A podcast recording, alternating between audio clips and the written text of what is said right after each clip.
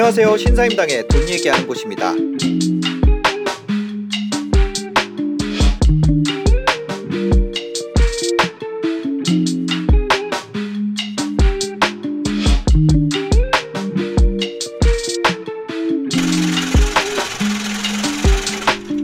네, 안녕하세요. 저는 유튜버 신사임당이고요. 오늘은 어, 재테크 좀 아는 후배, 후배님 진동 그냥 무음으로 아, 예, 해주시면 안 무음으로. 될까요? 아, 죄송합니다.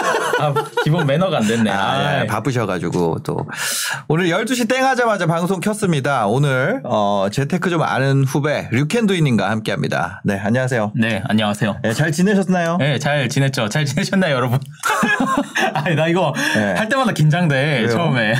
좀안 아, 그래요? 어떻게 할까봐? 아, 안 긴, 아, 긴장 안 되시겠구나. 네. 그래. 아니 지금 방금 전까지. 막 얘기하고 그랬는데 네. 똑같잖아요. 네. 네, 또 이렇게 보고 얘기하려니까. 네. 약간 긴장되네. 아, 타인의 시선을 많이 의식하시는 편이시군요. 뭐 아무 시선도 없긴 한데. 아무도 안 보긴 그거 한데. 뭐예요? 그거 뭐요? MBTI. 저, 아, 예, 저는 그거 안 해봤는데. 아 진짜요? 네. 아, 아, 이거 해야 돼. 아, 나 안 그래도 그 네. 야, 사람들이 하도 오징어 게임 얘기를 많이 해서 네. 원래 안 볼 생각이었거든요. 네. 근데 또 어떻게 봤어? 아, 음. 그 하도 안 보니까 이 얘기를 못 하겠더라고요. 아, 오징어 MBTI도 게임. 집에 가서 해야겠다. 안 되겠다. 자꾸 물어보네. 아 오징어 게임 재밌죠. 네, 오징어 오징어 게임 재밌더라고요. 네, 그렇습니다. 저는 요즘에 네. 제가 업로드가 좀 뜸했잖아요. 네. 네, 그- 그럼 뭐 살아 계신가? 아, 제 친구가 승우 아빠가 있는데 네. 이 승우 아빠가 네. 어, 네이버에서 광고를 하더라고요. 아, 뭐 요리 관련 광고인가요? 아 아닙니다. 게임 광고. 게임 광고를. 디아블로 디아블로 2 아. Resurrection 네. 아, 뭐 네, 네, 리, 알죠. 마스터된 게 나온다 그래 가지고 네. 그거를 네. 또 친구가 광고 하는데 네. 샀어요. 아, 네. 아, 근데 그것 때문에 예. 제가 알게 됐죠. 아, 네. 내가 네. 어 역시 사람은 네. 산 것만큼 결과가 나온다. 내가 옛날에 힘들었던 이유는 네. 그 앞에 너무 디아블로도 나오고 워크래프트도 나오고 스타크래프트도 나오고 네. 너무 그 게임 황금기가 있었기 때문에 내 네. 인생이 그랬구나. 음. 내가 그걸 정리를 하지 않았다면 음. 여전히 그 자리에 있었겠다. 이거 진짜 와 아. 사실 어제 밤을 새서 플레이를 해보고 아, 네. 어 거의 한 잠깐 그 서버 다운된 시간들이 있었어요. 서버 다운됐을 때 잠깐씩 자면서 그렇게 계속했는데 아, 예. 와 이 제가 그러고 나서 알게 됐습니다. 아 내가 어 이걸 빨리 지워야겠다. 아, 예. 그래서 그때와 다른 점이네. 네, 오늘 오늘 아침 9시에 삭제를 모두 다 하고 네. 아, 일 하시는 악마도 잡고 세계 평화를 아, 위해서. 네. 아, 저도 이제 뜨는 거 네. 보고 결제까지 갔다가 아, 아니, 야, 위험해요. 이거는 잘못하면 큰일 난다, 진짜 이거는. 진짜 안 됩니다. 야, 악마, 이거는- 악마의 네, 속삭임이에요. 그렇죠. 옛날에 할 때는 약간 레벨 올리는데 혈안이 돼서 네. 앵벌이 돌고 이런데 초점 맞췄다면 왠지 네. 지금 하면 스토리를 잘 즐길 것 같은 느낌. 앵벌이 엄청 재밌습니다. 앵벌이도 재밌어요. 네, 저 메피스토 엄청 잡았어요. 하여튼 하여튼 아, 그렇습니다. 디아블로 어, 조심하시고요. 어, 여러분 디아블로 조심해요. 네네. 어, 자, 오늘 이야기 좀 해보도록 하겠습니다. 오늘은 이 얘기예요. 전세가 네. 어, 전세와 매매에 대한 이야기를 음, 네. 좀 해보려고 그러는데, 어, 사실 뭐 제가 정한 주제는 아니고 보내주신 내용을 보니까, 네. 어, 그런 얘기들이 있더라고요. 네. 전세가, 매매가, 뭐 가격에 대한 이야기를 네, 좀 네. 드려보려고 합니다. 알겠습니다. 네. 오늘 뭐 첫 번째 한번 화면 보시겠습니다. 서울 아파트 평균 가격이 12억이 됐다고 하는데, 와, 이게 평균 가격이 슬금슬금 올라오더니, 네. 어느 사이 10월 6일자 기사에는 12억이라는 숫자가 찍혔어요. 그렇죠. 서울 네. 평균 아파트 값이 12억이고 네. 올해 들어서 1억 5천 넘게 올랐다. 아, 야, 12억이 참 아, 옛날이랑 느낌이 다른 것 같아요. 아, 그쵸. 그죠? 옛날에 막 우리 10인 10, 막 이런 것도 되게 유행하잖아요. 네. 10년 안에 10억 모으기. 아, 그리고 뭐 그렇게까지 안 가더라도 네. 어, 테닌텐 같은 경우는 뭐 2010년, 11년 막 이때 유행했던 거 아니에요? 그래요? 네, 저 저도 잘 몰라요. 네, 저도 잘 몰라요. 저도 들은 얘기인데. 네. 근데 제가 생각하는 이 이거는 어 마용성 10억 네. 넘겼다. 아, 거기서 오셨구나. 네, 마용성 아뭐 강북의 10억 클럽 아파트 아, 네. 이런 거 나왔다고. 그런 말들이 있었죠. 예, 예. 네. 근데 이제는 중간 평균 가격이, 평균 가격이 12억. 12억. 이 네. 됐다. 야, 참, 네. 네. 아, 이 약간 돈의 그 돈이 딱 오는 금액의 가치가 네. 뭐라 해야 되지? 불과 한 2, 3년 사이에 음. 한, 한 두 배? 아. 약간 뭔가 절하됐다고 해야 되나요? 약간 느낌이? 옛날 지금 그때 당시에 10억이 약간 지금 네. 한 20억 느낌? 약간 어. 이런 게 있어요. 그때 당시에 네. 어 소나타가 네. 2천만 원이었는데 아, 그렇지. 지금 지금은 한- 소나타 얼마인가요? 한 4, 5천 하지 않나? 한 4천만 원 네, 하잖아요. 정도 소나. 네. 소나타가. 네. 그러니까 뭐 따져 보면은 음. 그래가지고 막 그 자동차 유튜버 분들이 그러잖아요. 이 돈이면 외제차 사지. 이 돈이면. 네. 막 그, 그런 네. 그런 상황인데 네. 그 모든 대부분의 것들이 가격이 많이 오른 것 같아요. 많이 오른 것 같아요. 네. 네. 근데 좀 이 아파트 쪽은 특히나 더 한것 음. 같아요. 네. 일단 네. 그렇고 네. 네. 우리가 또 이렇게 기사를 확인했으면 또 데이터를 한번 확인해야 되지 않습니까? 네. 그래서 일단 실제로 맞는지를 제가 확인해 보려고 데이터를 아, 가지고 시- 왔습니다. 아 진짜 그런가? 네, 진짜 그런가? 네. 또 기사만 믿을 수는 없잖아. 네. 그죠? 그래서 가지고 왔어요. 보시면 어 이거는 KB 리본에서 월간으로 이제 통계를 내주거든요. 네. 그래서 실제로 맞는지 보면 아 실제로 맞네요. 요 파란색이 매매 그래프거든요. 네. 그래서 이거는 지금 서울 아파트 평균 가격이고 13년부터 현재까지 네, 네. 여러분들 들어가서 보시면 보실 수 있습니다. 네, 보시면은 어, KB 리브온에서 그렇죠. 13년도에 한 5억 정도였던 네. 게 어, 지금 12억으로 갔고 네. 어, 17년도에 한 6억이었던 게 음. 지금 거의 더블이 됐다고 보시면 되죠. 네. 네, 이렇게 보시면 되고 전세 가격 같은 경우에도 음. 서울 같은 경우에는 꾸준히 올랐죠. 꾸준하게 아. 네, 떨어진 적이 거의 없을 정도로 네. 평균 가격이 그러다가 이제 한 번 더 한 번 더 퀀텀 점프를, 점프를. 했고요. 예. 어, 강남 같은 경우에 평균 가격이 14.3억 음. 거의 15억에 육박하는 네. 대출 한도산 네. 네, 육박하는 그런 금액이고 강북 같은 경우에는 9.6억 이게 매매 이제- 가격이 이렇다는 거죠. 그렇죠 매매 가격이 아, 근데 매매 가격이 그, 그 사람들이 네. 매매로 많이 사면은 네 전세가 원래 빠져야 되지 않아요? 그렇죠. 네, 사람은 그대로일 텐데. 그렇죠. 이게 아 다음 것까지 설명드리고 말씀드리겠습니다. 네네. 이게 또 평균의 오류라는 게 있을 수 있잖아요, 우리가. 네. 평균의 오류. 왜냐면 어. 비싼 아파트들 때문에 가격이 올라간 아, 것처럼 보일 수 있으니까. 네, 근데 여기 같은 통계에서 네. 이것도 제공을 합니다. 서울 아파트 중위 가격. 네. 네, 이게 중간의 가격이죠. 음. 이게 이제 12억까지는 안 돼요.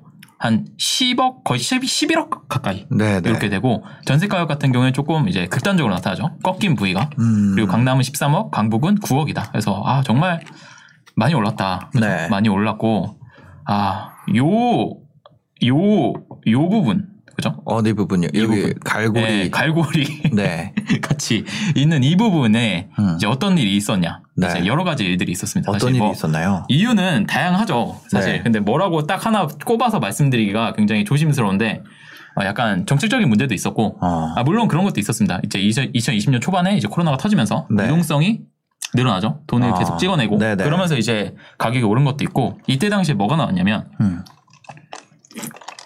어. 그 유동성이라고만 하기에는 네. 이제 이때 6.17 때 6.17 대책으로 이제 취득세 아, 중과 네. 가 나왔고 이때 이제 임대차 3법이 시행이 됐죠. 네, 근데 뭐 그것 때문에는 아니겠죠. 네. 저는 저는 그렇게 믿습니다. 네. 근데 뭐 여러 가지 복합적인 상황에 의해서 어, 전세 가격이 이렇게 조금 뛰었고 어, 음. 또 아니라고 하기에는 너무 이 시기 자체가 너무 약간 그러니까요. 절묘하더라고요. 요거 네. 변곡점이라고 하기도 그렇고 약간 미분 불가능, 그러니까요. 미분할 수 없는 약간 네. 그런 느낌이 됐는데 무튼 뭐 여러 가지 상황에 의해서 어, 전세 가격도 많이 올랐고 보시면 전세 가격이 어 17년도 매매 가격으로 음. 돼버렸죠.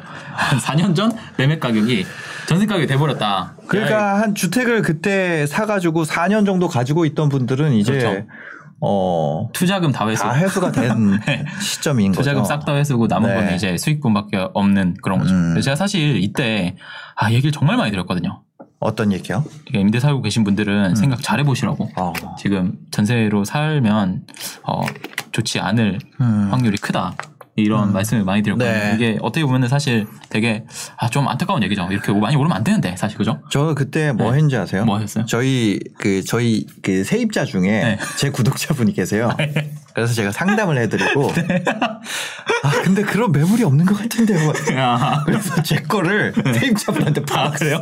근데 아 근데 제가 네. 시세보다 네. 한 1억씩 싸게 팔았어요. 아, 진짜요? 아, 진짜로. 나 세입자 시켜주면 안 돼. 아, 그래서- 아 저한테 막 감사 인사하고 아, 막 진짜요? 이랬었는데 그- 그런 분들도 생각보다 많더라고. 네. 예, 그래서 그때 하, 막 얘기 드리고 네. 막 그러면서 네. 아니 왜냐면 전화 된 김에 네, 김에. 막 얘기하다가 아 여기 이 동네가 이제 어떻게 되고 네. 뭐 이- 이런데 네. 이거 집 사시는 게 나을 것 같다고 막, 그러니까 아 맞아. 막 그랬더니까 네.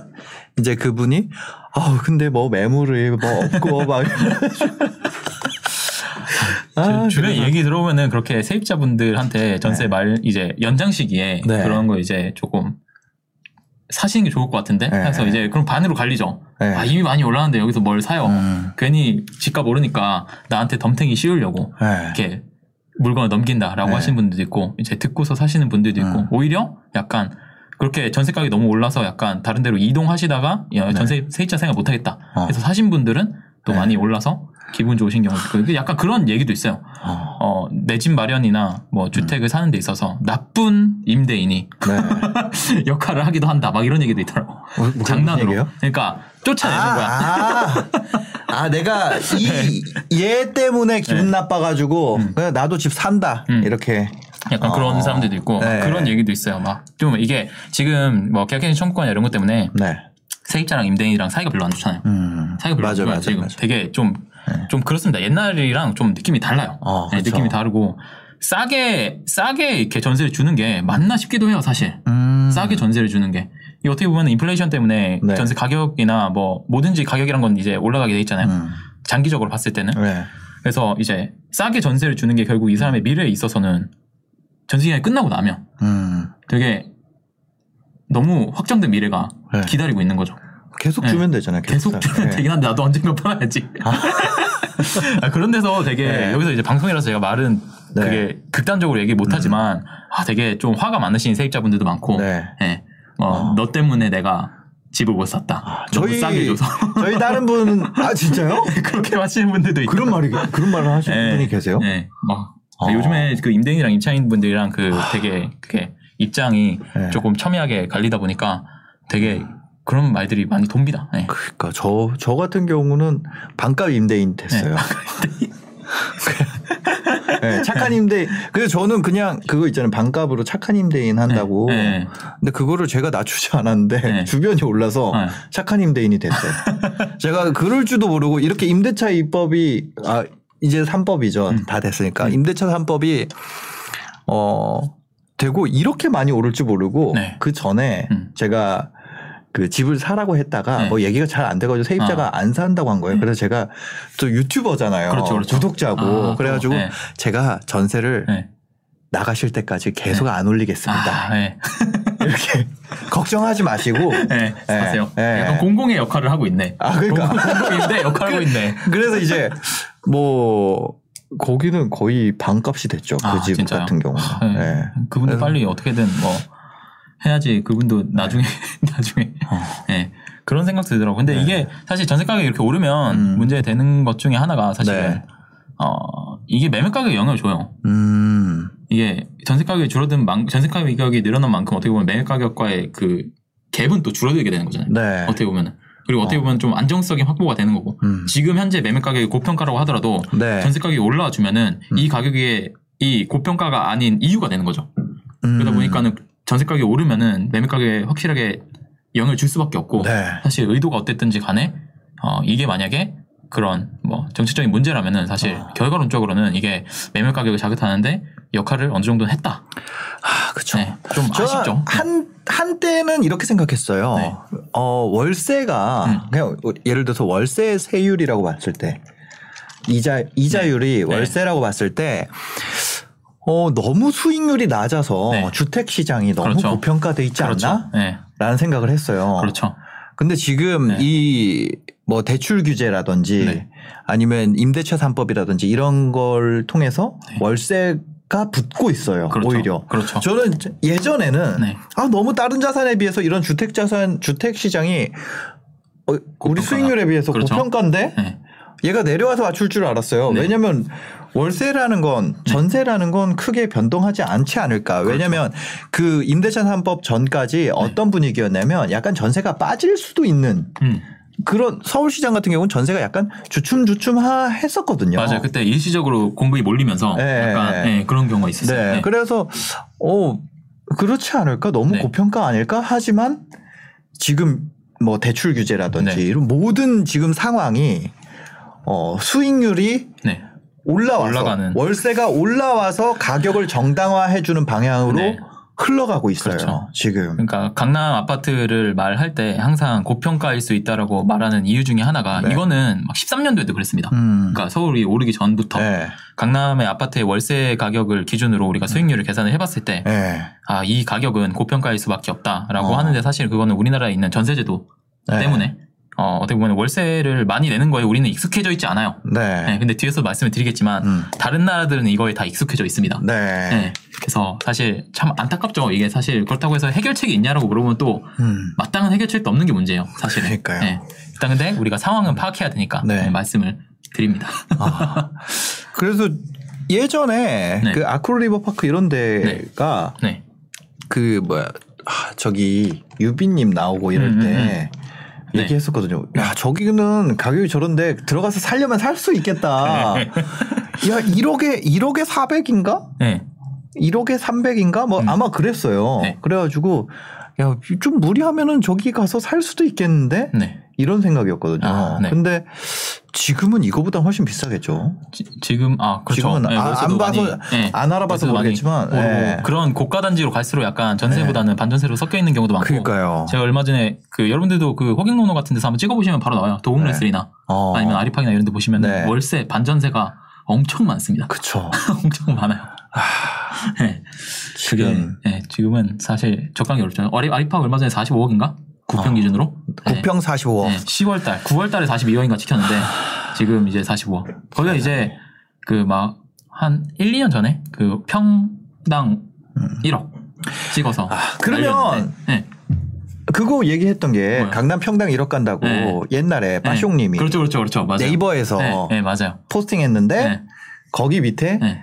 욕 엄청 달렸어요. 아, 많이 달리죠. 그, 그, 뭐, 경제엠에, 저 아직도 생각이 나요. 그 네이버 네. 보면 경제엠 있는데 거기에 빠숑님이 네. 강남 평당 1억 간다. 그렇죠. 근데 거기에 네. 댓글이 난리 났죠. 네. 네, 사실은. 그러니까 이게 사실 단추가 잘못 깨졌어요. 이게 사실 음. 어 이때 2017년도에 이제 네. 그 국토부 장관님께서 이제 취임식에서 그 말씀을 하셨거든요. 이제 지금 집값 상승의 그 원인을 공급해서 찾으시는 분들이 있는데 어 사실상 그 원인은 다른 데 있다라고 음. 네. 하시면서 이제 그때부터 이제 다주택자들을 어. 초점을 맞춰서 네. 규제 정책이 나오기 시작했는데 어 문제는 공급이었거든요, 사실. 음. 그러니까 약간 그걸 보고 있는 어, 어떻게 보면은 좀 부동산이나 이런 주택 시장에 관심 있는 사람들은 다들 약간 이거였어요. 입틀막. 아, 아, 큰일 났다. 이제 어떡하지? 큰일 났는데? 네. 이게 원래 사이클이라는 게 그래요. 이게 주택 시장이 좋아지면 음. 좋아진 거는 사실 경기도는 13년도부터 그리고 네. 서울은 15년도부터였거든요. 음. 근데 17년도에도 사실 좋았단 말이에요. 그때도 너무 많이 올랐다. 네. 이런 얘기 했었어요. 맞아요. 근데 그렇게 되면은 어, 어떻게든지 주택 경기가 좋아지니까는 건설사나 뭐 어디서든 이렇게 공급을 하려고 노력을 할 거고 그러면은 그러면서 공급 물량이 늘어나면서 맞아. 이제 어. 풀려야 되는데 네. 사실 이제 조금 거기서 단추가 네. 잘못 껴지니까 한 두 개 정도 아, 저 갑자기 생각이 나네. 그 정도 그때, 잘못됐어. 그때 2017년, 18년 막 이때 네. 그 여러분들이 이제 유나바머라고 블로그 검색해 보시면 제가 이제 유나바머님 강의를 듣고 음, 네네. 2015년 막 이때 투자를 시작을 했거든요. 아. 근데 2017년, 18년 이때 네. 뭐였냐면 그 뭐지? 매수 매도 심리 차트를 네, 가지고 네, 이렇게 뭐 사랑을 나누기 시작했다. 그때 나 진짜 옛날 얘기.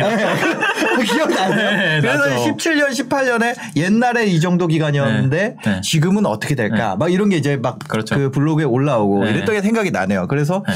이게 더 갈 수 있을까? 네. 어, 뭐 공급은 묶여 있고 네. 막 그래, 그랬던 맞아요. 글이 막 생각이 나네요. 이게 사실 글들이. 예. 이렇게까지 오를 거라고 사실 예상 못했어요. 어, 왜냐면 공급이 나와줄 거라고 생각을 했거든요. 맞아요. 근데 이제 꽁꽁 틀어 맞게 됐고 사실 예. 그 부분에 대해서 조금 관가를 한 것 같아요. 다주택자를 이제 어, 나쁜 사람이라고 이제, 음. 이제 적폐다라고 이렇게 표현을 하면서 네, 이렇게 네. 했는데 사실 다주택자들이 시장에서 주는 순기능도 있거든요. 사실은. 음. 그러니까 이 사람들이 적폐일 수도 있지만 네. 그 누군가는 여러분 어. 누군가는 집을 한 채가 아니라 두 채, 세 채 사야지만 나오는 게 사실 임대라는 거잖아요.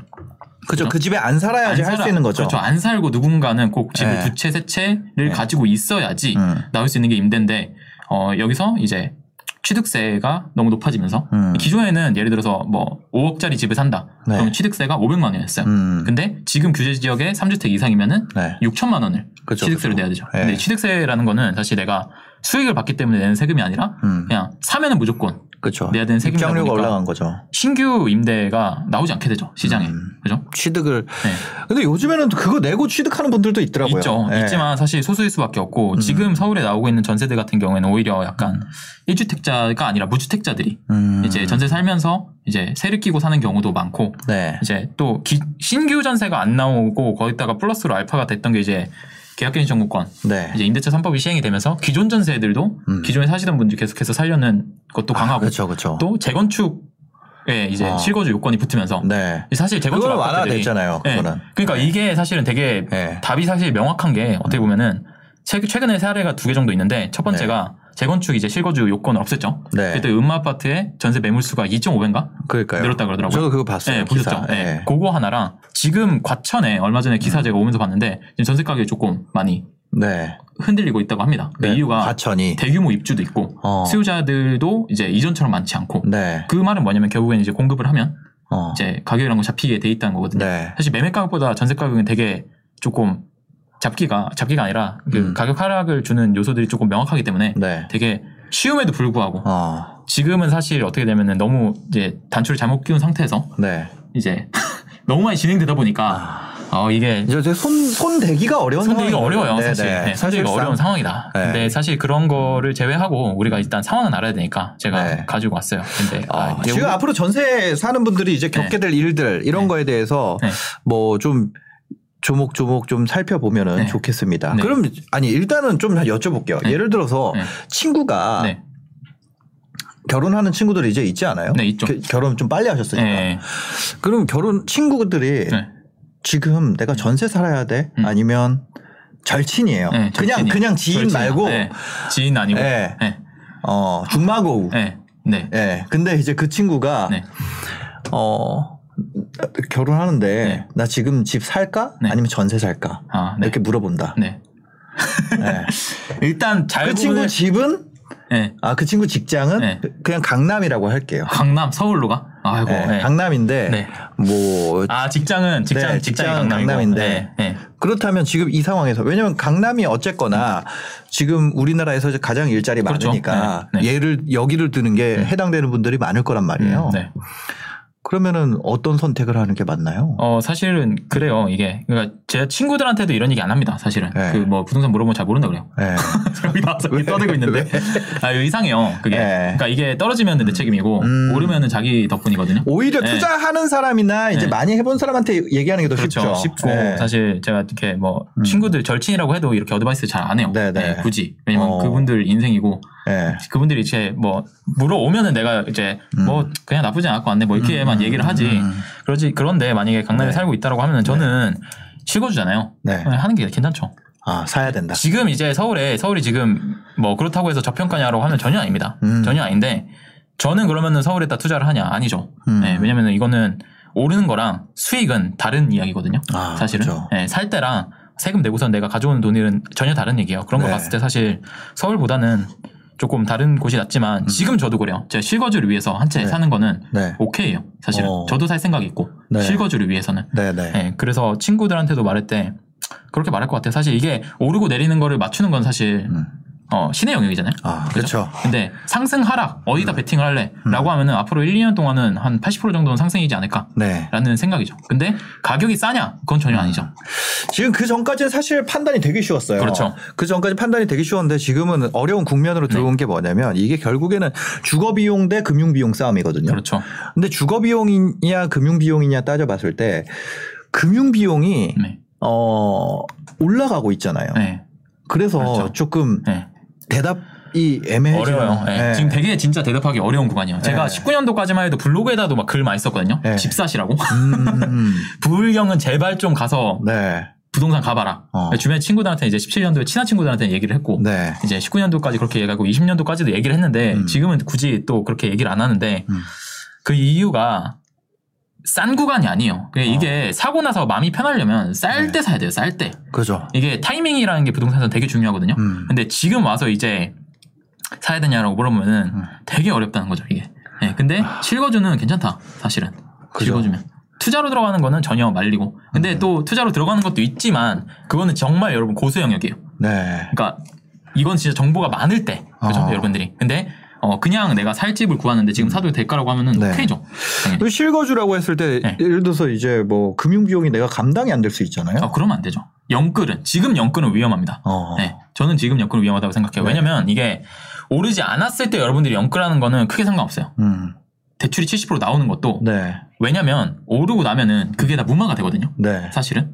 근데 지금 같은 경우는 가격이 절대 저평가라고 볼 수는 없기 때문에 음. 지금 혹시나 영끌에서 들어간다는 거는 여러분들이 아 어느 정도 올라야지 안심이 될까?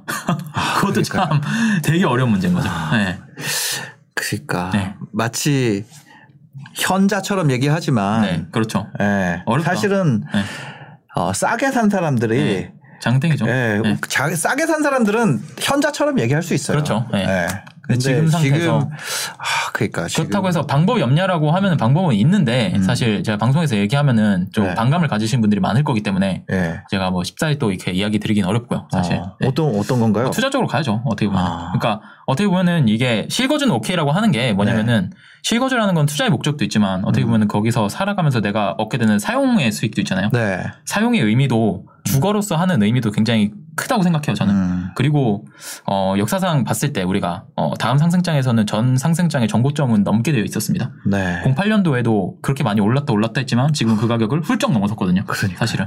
그러면 지금의 전고점도 지금의 고점도 만약 고점이 된다면 다음 장에서는 음. 전고점을 훌쩍 넘을 가능성이 커요. 사실은. 그러겠죠. 네. 언젠가는 넘겠죠. 그렇죠. 언젠가는 넘겠죠. 네. 아무래도 자본주의 사회라면. 음. 네, 그렇게 봤을 때는 실거주는 괜찮다라는 거죠. 네, 근데 음. 만약에 뭐, 이 결국 투자로 가려면 사실 서울 같은 경우는 내가 사고 나서도 발 뻗고 있기는 어렵다. 어. 네, 영끌에서는. 근데 내가 만약에 한 100억 있어. 네. 근데 20억짜리 사. 그건 괜찮지. 아, 그렇죠. 근데 그렇지 않은 분들이 어, 거기 안 때문에. 되니까. 음. 네. 근데 실거주는 괜찮다. 네.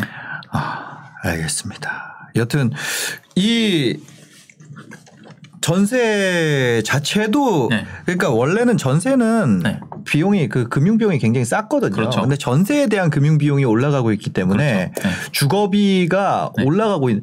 네. 내가 집을 갖고 있어도 네. 대출의 이자가 올라가고 음. 세를 살아도 대출에 대한 네. 이자가 올라가고 그렇죠. 그러니까 금융 비용도 발생하고 네. 근데 내 집이 아니면 주거 비용도 발생하고 그렇죠. 그죠. 네. 거기에 쓸데없는 스트레스도 받아야 되고 그렇죠. 그런 것 네. 어, 그렇게 따져 본다면 네. 실거주라면 아, 고민을 많이 해서 많이 해서.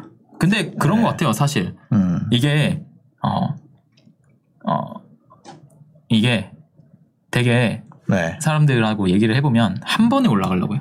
음, 한 번에. 그러니까 한 내가 원하는 올라간다. 지역에, 네. 내가 원하는 아파트에 네, 아무런 그 과정 없이 음. 한 번에 들어가고 싶은 사람들이 많더라고요. 그렇죠. 네. 할수 있으면 그렇게 네, 하고 근데 싶죠. 그게 예. 사실상 어렵잖아요. 예. 그러면은 사실 그냥 어떻게 보면 내 지금 상황에 맞게 음. 일단 매수를 해서 단계 단계 올라가는 것도 사실은 네. 그게 어떻게 보면 방법이거든요. 어떻게 보면 되게 간단한 방법이 어떻게 보면 내가 강남 근처로 갈 수 있는 음. 네, 가장 현실적인 방법은 음. 내 지금 상황이 어떻든지 간에 내가 네. 살수 있는 주택을 매수를 하고 어, 돈을 갚아 나가면서 음. 어 내가 옮기 상급지로 옮길 수 있는 타이밍이 됐을 때 네. 주저하지 않고 음. 대출을 끼고 옮기고 그죠? 다시 음. 돈을 모아가고 네. 그 과정을 사실 한 세네 번만 하면 어, 내가 생각하는 급지 이상으로 사실 갈 수가 있거든요. 아, 그쵸. 여기서 사, 이게 진짜 되게 별거 아닌 말인데 여러분 네. 되게 별거 아닌 말인데 이 과정을 다 생략하고 한 번에 넘어가려니까 네. 사실은 어려운 거죠. 아, 그러니까 제가 이거 아 무슨 얘기인지 알겠어요. 네. 왜냐하면 2015년에 네. 그때 저희가 그 부동산 스터디를 같이 했었는데, 그렇죠. 네. 그쵸? 그때 네, 그렇죠. 아까 이제 방송 전에 그 네. 스터디 했던 그 스터디 원들이 어떻게 됐는지 지금의 얘기를 들어봤는데 그때랑 완전히 다른 음. 완전히 다르죠. 모습을 하고 그렇죠. 있더라고요. 네. 전부 다. 그 어떻게 보면은 네. 진짜 자본주의는 빨리 깨닫는 사람의 싸움이고 다들 어떻게 보면 운도 좋았고 네, 다들 맞아. 한 번에 노력 한 번에 이제 올라탄 게 아니라 어떻게 보면은 되게 단계 단계 맞아. 다들 올라탔고 네. 여기서 이제 조금 뭐 진취적이고 조금 내가 뭐 음. 그렇게 생각한다고 하면 이제 좀 지역을 넓혀서 네. 어떻게 보면은 어, 내 돈이 일하게끔 어떻게 음. 좀 뿌려서 네. 네, 뭐 다음 단계로 넘어갈 수 있는 그런 걸 마련한 것도 좋죠. 알겠습니다. 야 이거 우리 내용 지금 10%도 네, 안 한번 한번 얘기를 해보죠. 또. 계속해서 그래서 어, 채팅창 난리 나 있는 거 아니야? 모르겠어요. 채팅창을 안 보고 하고 있습니다. 안 보고 하고 있는데. 채팅창 보면은 멘탈 나갈까 봐. 야, 이거 큰일 났네. 안 보고 해야 돼요. 네, 아, 네, 예. 다음으로 넘어가겠습니다. 네. 예.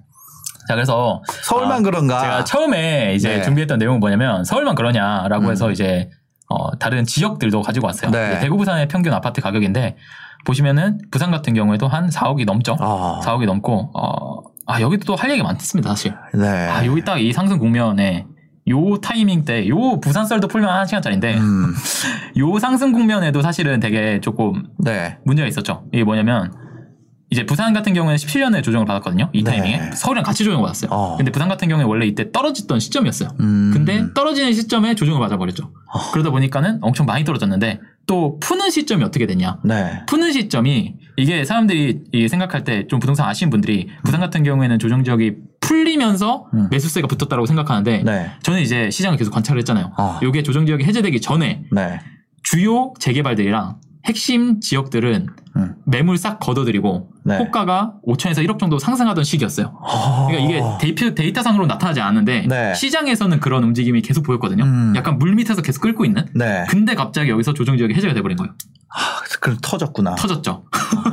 그래서 이때 막 이때도 저 말씀 많이 드렸습니다. 부산 사는 사람들한테 네. 부산 집값 사, 집 사라 여기 음. 왜냐면 지금 핵심 지역들밖에 안 올랐다. 음. 속속들이 오르지 않았다. 네. 라고 말씀을 드렸고 그때 사신 분들은 이제 연락도 많이 와요. 많이 어. 올랐다고. 근데 어 요때 정부가 또 이때 학습을 했죠. 음. 규제 지역을 풀면 큰일 나는구나.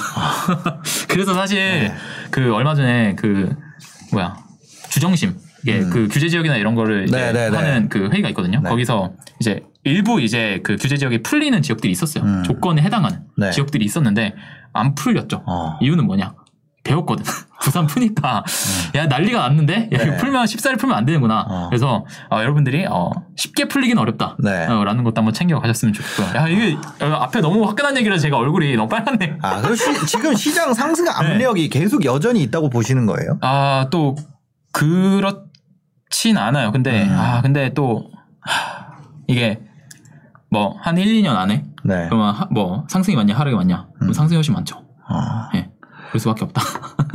근데 라는 거고. 집이라는 네. 거를 1, 2년 보고 사기는 좀 그렇잖아요. 네. 이게 되게 타이밍이 재밌는 거예요. 이게 어. 상승 후반기다 보니까 또 그러니까. 근데 지역에 따라 달라요. 이것도 이것도 제가 뒤에서 말씀드릴게요. 네, 네, 자 네. 대구 같은 경우에도 자, 지금 대구 볼게요. 대구 같은 경우에도 어렵다 어렵다 하지만 음. 어, 지금 현재 상태로 평균 가격은 어, 꽤 많이 뛰었다 라는 네. 걸 보시면 되고요. 네. 그 다음에 어, 광주랑 이제 대전 어. 아파트인데 어, 광주 아파트가 조금 덜 오르는 느낌이 있죠. 네. 덜 오르는 느낌이 있고 어, 대전 같은 경우에도 어, 세종 때문에 여기는 음. 공급이 많아서 어, 굉장히 플랫하게 가다가 네. 한 18년 정도부터 음. 이제 좀 많이 오르기 시작했죠. 네, 그래서 가격 자체는 이렇다. 네. 울산도 보시면 어. 가격이 어, 하락하다가 어, 최근에 좀 많이 올랐죠. 근데 전국적으로 이제 보시면 공통적으로 전세가 음. 어, 한 20년 이제 하반기부터 꽤 많이 네. 오르기 시작했다라는 거를 보실 수가 있고요. 네.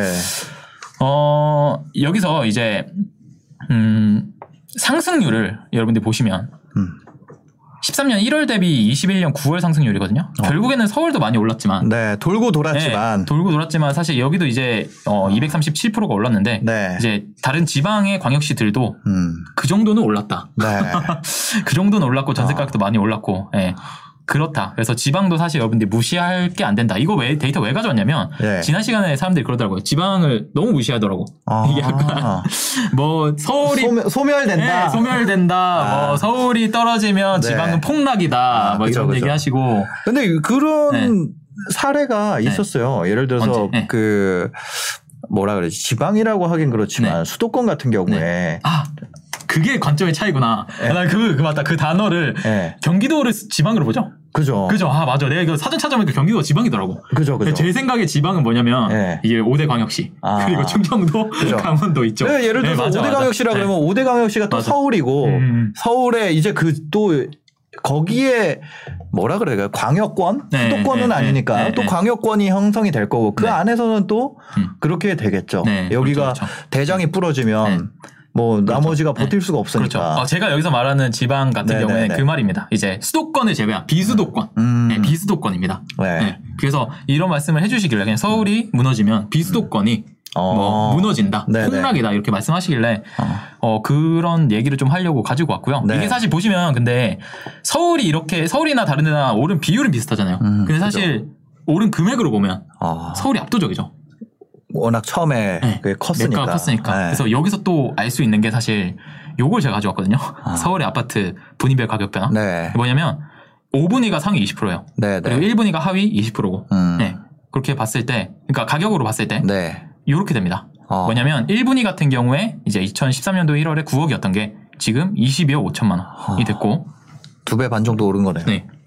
반면에 5분위 같은 경우에는 2.3억이던 게 이제 네. 5.5억이 됐죠. 이것도 뭐 비슷하게 올랐네요. 네. 근데 이게 네. 이게 그냥 일반적으로 보면 이렇게 비율을 딱 데이터를 이렇게 음, 비율로는 하니까 비슷하게 그렇지. 올랐는데. 근데 그 금액으로 보면은 이렇게 어. 생각하면 9억짜리가 지금 22.5억이 됐으면 네. 금액 자체가 13억 5천이 오른 건데 그러니까요. 5분위는 2.2억이 올랐네. 네. 그죠? 이렇게 돼서 볼 수 있는데 음. 요거를 사실은 비율로 보면 아까 전에 말씀드렸다시피 상승률은 어. 1분위부터 5분위까지 2.5배까지 2.5배가 오른 건 똑같아요. 네, 네, 네. 근데 뭐냐면은 이 초반에 시작한 금액 자체가 음. 크기 때문에 많이 오른다는 거죠. 이게 네. 서울 이게 수도권과 비수도권도 음. 공통적으로 비슷하게 올랐는데 네. 금액 자체가 다르다 보니까 서울에 계신 서울에 계신 분들 그리고 서울에 주택을 보유하신 분들이 아무래도 네. 좀더 큰 수혜를 받을 수밖에 없고 사실 아, 여기서 참 재밌는 얘기를 하려고 했는데 앞에 너무 심각한 얘기를 많이 해서 제가 해야 될지 모르겠네요. 아, 하세요. 예. 예.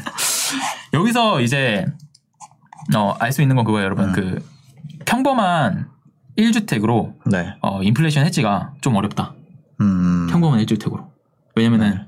고가 주택 같은 경우에는 더 많이 오르기 때문에. 어. 그죠? 여기서 만약에 5분위짜리 내가 집을 가지고 있다고 하더라도 네. 오른 금액이 음. 다른 주택들 대비해서는 많이 오를 수가 없잖아요. 네. 그죠? 그럼 여기서 결국에 해지를 하려면은 음. 두 개예요. 1번은 뭐냐면 다른 거 빼고 주택으로. 네. 그죠? 다른 거 빼고. 1번은 뭐냐면 고가 주택 가져야죠. 음. 그죠? 고가 주택 가져야 되고 두 번째 뭐냐면 안 그러면 다 주택이란 거예요. 어. 네.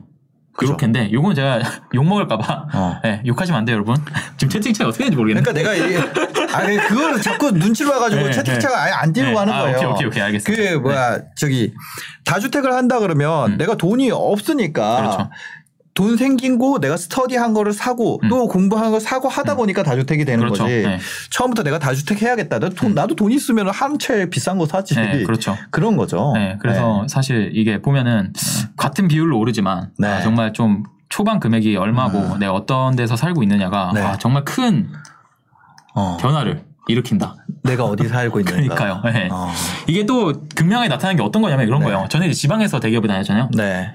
서울 수도권에 있는 대기업이나 지방에 있는 대기업이나 음. 연봉은 똑같아요. 아, 그렇죠. 연봉은 똑같아요. 그쵸, 그쵸. 근데 시간이 흐르고 나서 보면은 네. 자산은 달라져 있어요. 아, 그 이유가 뭐냐면 시작했던 위치가 어디냐에 따라서 네. 부동산 가격이 크게 달라지다 보니까 음. 어, 많이 달라져 있더라고요. 네. 네. 그래서 아 이런 게 좀 중요하겠다. 이거 뭐 음. 제가 뭐 여러분들 그냥 이런 상황이다라는 거 아시라고 예, 가지고 온 겁니다. 그러니까 내가 일자리가 예를 들어서 내가 발령이 날 수 있잖아요. 네. 지방으로 간다 그래서 내가 거기에 실거주 한 채만 해야 되면 음. 내가 어디 가느냐가 그냥 내 인생을 결정해 버리는 그렇죠. 거잖아요. 그러기에는 참 네. 공평하지 않죠. 그렇죠. 실제로 그게 오, 히려 실거주 한 채씩 합니다. 이게 공정합니다. 이게 거짓말이라는 음, 거예요. 그렇죠. 그게- 내가 뭐, 뭐 어디 지방에 발령 나는데 거기만 사야 돼. 맞아요. 그러면 그게 페어한 게임이냐. 같은 회사인데. 그렇죠. 지사가 어디냐에 따라서 달라진다는 게 네. 이게 안 되는 거죠. 여러분들 그렇죠. 이거 좀 빨리 깨달으셔야 되는 음. 거예요. 이거를 하루라도 빨리 깨달으셔야 네. 된다라고 하면서 넘어 볼게요. 그리고 어 요거 가져왔어요, 여러분들이. 아. 서울이 하락하면 비수도권은 아. 폭락할까? 아하. 그죠? 네, 서울이 네. 하락하면 아유, 네. 비수도권은 폭락할까? 그죠. 요거 요거는 댓글 많이 달리잖아요. 네, 요거 댓글 많이 네. 달리죠. 아, 뭐 서울은 떨어지면은 어. 지방은 폭락합니다. 네, 네, 네. 지방 소멸합니다. 네. 데이터를 가지고 왔는데 네. 음. 이게 지금 03년도부터 서울 및 지방 5대 광역시 아파트의 가격 흐름이에요. 네. 보시면 파란색이 서울이거든요. 여기 파란색. 네. 여기 보시면 한 2008년도부터 가격이 이제 떨어지기 시작했죠. 음. 요 구간입니다. 요 구간. 요 네. 구간에. 요 구간에 서울의 아파트 가격이 떨어질 때 지방이 어떻게 됐냐? 아, 그냥 보더라도 그렇죠. 올랐죠. 네, 네. 그러니까 서울이 떨어지면 뭐 비수도권은 폭락이다라는 얘기가 벌써 여기서 깨진 거예요. 그렇죠. 그죠? 이때 08년도에 뭐가 있었냐? 서브프라임 모기지론 있었죠. 음. 그죠? 경제 위기가 있어도 네. 오르려면 어떻게 올랐다. 부산 같은 경우에 18년도에 시작을 했네요. 그죠? 네. 음. 19년도쯤에 시작을 했네요. 다른 지역들도 순차적으로 오르기 시작했고요. 네. 결국 뭐냐면은 이 수도권과 음. 비수도권이 이렇게 뭐 서울이 떨어진다고 해서 비수도권이 떨어지고 뭐 이런 게 아니라 그냥 각자 도시가 각자의 이유로 오르고 음. 네. 떨어지는 거죠. 아. 그냥 이때 경제 상황이 좋지 않았는데 부산이 올랐던 이유 중에 네. 하나는 공급이 적었고 음. 가격이 쌌다는 거예요. 네. 그러니까 가격이 오르면은 경제 위기나 이런 게 왔을 때도 충격도 크겠지만 네. 가격이 오르지 않은 상태에서는 뭐 그런 위기가 있어도 네. 결국 시장은 갈 길을 간다라는 걸 보여주는 거죠. 그러니까요. 네. 우리가 아파트 가격 지수 이런 걸로 보니까 네. 세상에 아파트가 다 똑같은 아파트 같지만 그렇죠. 사실 내가 저는 강릉이거든요. 네. 근데 완전 끝에 뭐 순천에서 네. 아파트 짓던 말던 나랑 상관이, 상관이 없어요. 없죠, 사실은. 네. 아무 상관이 없어요. 완전히 다른 세상이에요. 생활권도 완전히 다르고 네. 그런 것처럼 어 어느 곳에 네. 예를 들어 순천 아파트 가격이 빠진다고 강릉 아파트 가격이 빠지지는 않죠. 전혀 상관이 없죠. 네. 사실은 전혀 상관이 없다. 네. 그냥 단순히 어, 수요 공급 그리고 가격이라는 어. 게 중요하고 사람들 심리 이런 네. 것들이 중요하지 도시별로 그 사이클이 다르지 어. 어, 무조건 똑같을 필요는 없다. 그런데 네. 이제 이런 이런 경험도 있잖아요. 그러니까 아까 얘기했듯이 뭐 경기도가 서울 빠지니까 뭐 네, 서- 겨- 그렇죠. 강남 네. 빠지고 분당 빠지고 용인 빠지고 뭐 이런 네. 식으로 그런 거는 또 그거는. 그거는 묶는 게 맞아요. 네. 왜냐하면 경기도는 묶는 게 맞는 음. 게 서울과 인천과 경기도는 묶는 게 맞는 게 네. 같은 생활권을 공유하잖아요. 그러니까요. 그죠? 그래서 여기는 어. 어, 서울이 떨어지면 네. 어, 경기도나 인천은 타격을 받을 수밖에 없다. 이거는 네. 맞는 말이에요. 네. 네, 근데 서울 뭐 경기도 인천이 그쵸. 떨어진다고 해서 갑자기 뜬금없이 저쪽에 어. 강릉이 그렇죠, 그렇죠. 예를 들어 순천이. 뭐 세종, 네. 세종, 대전, 뭐 네. 여기 이제 충청권이 또 하나의 그렇죠. 런 클러스터가 네, 되는 클러스터가 거고 되고. 또 뭐 부울경, 그렇죠. 부울경이 묶이고 예, 그런 식으로 요런 요런 식으로 이제 각자의 세상이 있는데 음. 그렇죠. 이번에 사실 저는 전국적인 상승은 네. 뭔가 전국적인 그런 게 있었기 때문에 공통적으로 적용받을 수 있는 게 있었고 음. 네네. 어, 공급이 음. 전국적으로 없어졌어요. 음. 그러다 보니까 지금은 이제 네. 다 오르고 있는 어. 형국이죠. 네. 그래서 이게 맞을 수 있습니다. 지금 서울이 떨어지면 다른 데가 영향을 받을 수도 있어요. 왜냐면 음. 지금 괴를 같이 하고 있기 때문에. 네. 네. 근데 그게 꼭 언제나 맞는 말은 아니다. 아, 어, 라고 그죠. 말씀을 드리려고 자료를 가져왔어요. 네. 네. 그렇습니다. 그리고 요것도 한번 가져와 봤는데 어, 네. 지방 뭐 그런 말씀도 많이 해주시더라고요. 지방은 현재 서울 대비 거품일까? 음. 그죠? 지금 지방은 거품이 많이 꼈다 뭐 이런 얘기 네, 하시길래 네. 어 여러 가지 이제 거품이냐 아니냐를 판단할 수 있는 기준은 여러 가지 있습니다. 근데 음. 그냥 단순하게 볼 수 있는 게 이제 전세가율이거든요. 네. 매매 가격 대비해서 전세가 전세가가 어느 정도까지 왔냐를 보는 건데 음.